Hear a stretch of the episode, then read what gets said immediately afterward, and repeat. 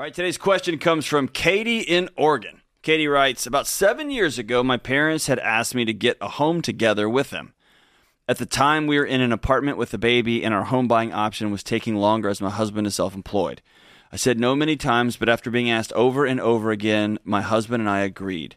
Here I am seven years later and miserable. Yes. My parents put the house in their name with only me on the mortgage.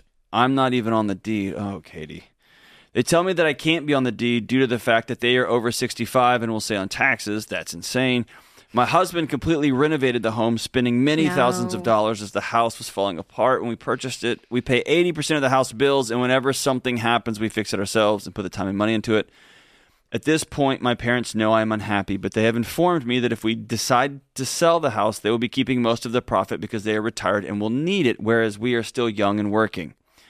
We have no money saved up because it has been all spent in this home, which has led to some debt as well. I feel like we've been fixing a home that we simply rent. My parents have complete control legally and financially. I feel so helpless, lost, and, have, and taken advantage of. That's it. Wow.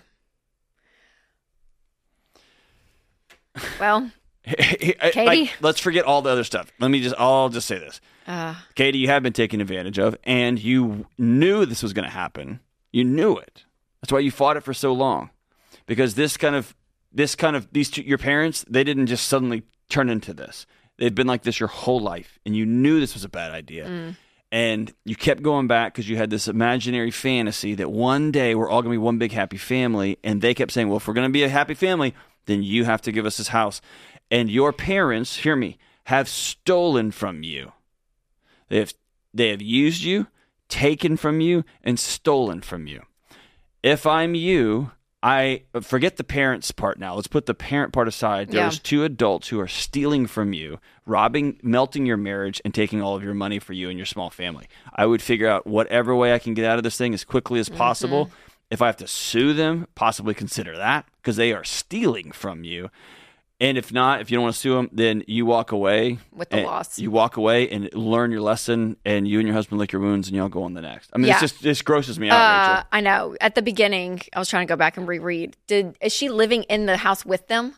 Yeah, Yeah, yeah. so they're all living together. in a house. Yeah. So Katie, I'd move out and I would be done with it. Um, I would ask them, yeah, to get your name off the mortgage if you need if they need a refinance, whatever they have to do, get your name. I would get, I would break this deal.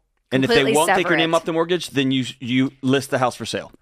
Yeah, because you're. I mean, yeah, I yeah, that's the number one thing. And again, I know there's a lot of loss here from the financial standpoint because you guys have spent all of your savings, all of your debt, and also though, Katie, like you, you and your husband have to take a look in the mirror and be like, wow, we chose this. Like we're adults. We chose this for seven years, And we and we made this decision. So it it's a it's a complete change, not just from a financial living perspective, Katie, but this is how you're going to basically view and what you're communicating to your parents, which is the first time you've ever done it as and you're an adult.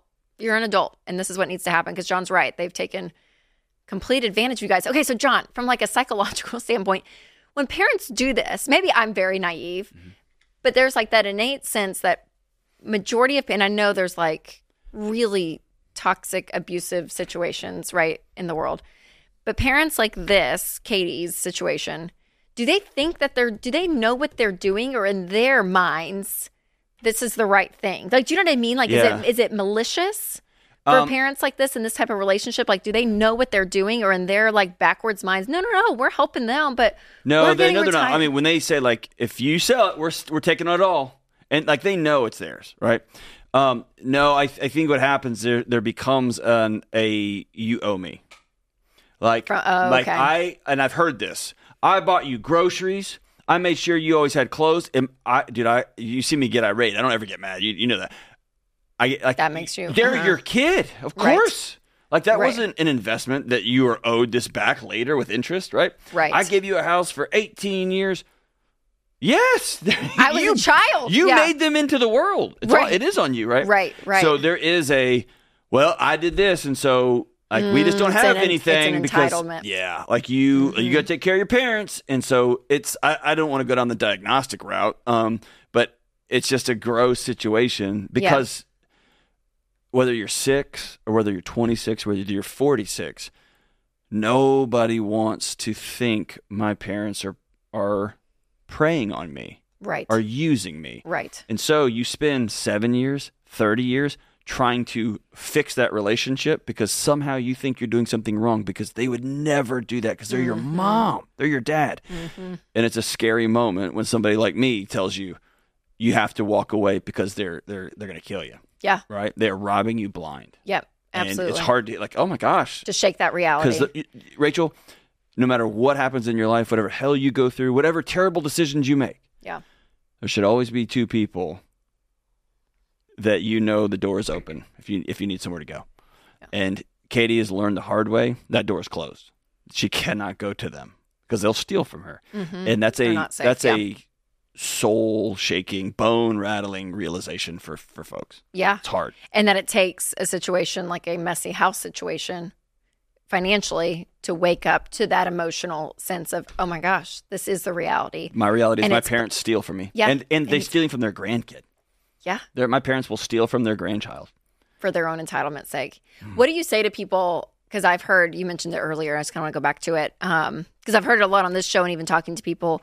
This sense of it is my it's my responsibility. It is my duty to take care of my parents. And if they're seventy years old with no retirement, uh, you know, or whatever the situation is, and we have money, like it is out. It, I need to take care of them because of you know what they did, and they're you know they're not asking, or or maybe they are asking for a for an adult child and their parent relationship what does that look like when the parent is the one that needs help and the child the adult chi- child maybe can provide but mm, doesn't you don't need to feel obligated in that like what, Yeah, what's so- that boundary it's I, messy I have a str- yeah. I, I I've probably have a little bit different take on it. I and I can get all philosophical about it. I just know that if my mom was she's in her seventies, if my dad passed away and she's like I have nothing, I would have a sense of obligation. I got to figure something. Out. i want to help her right? yes Um, the two big things are number one, me and my household, me and my wife, me and my kids, we're whole, we're good, and so I, we put our oxygen mask on first. We're we're no good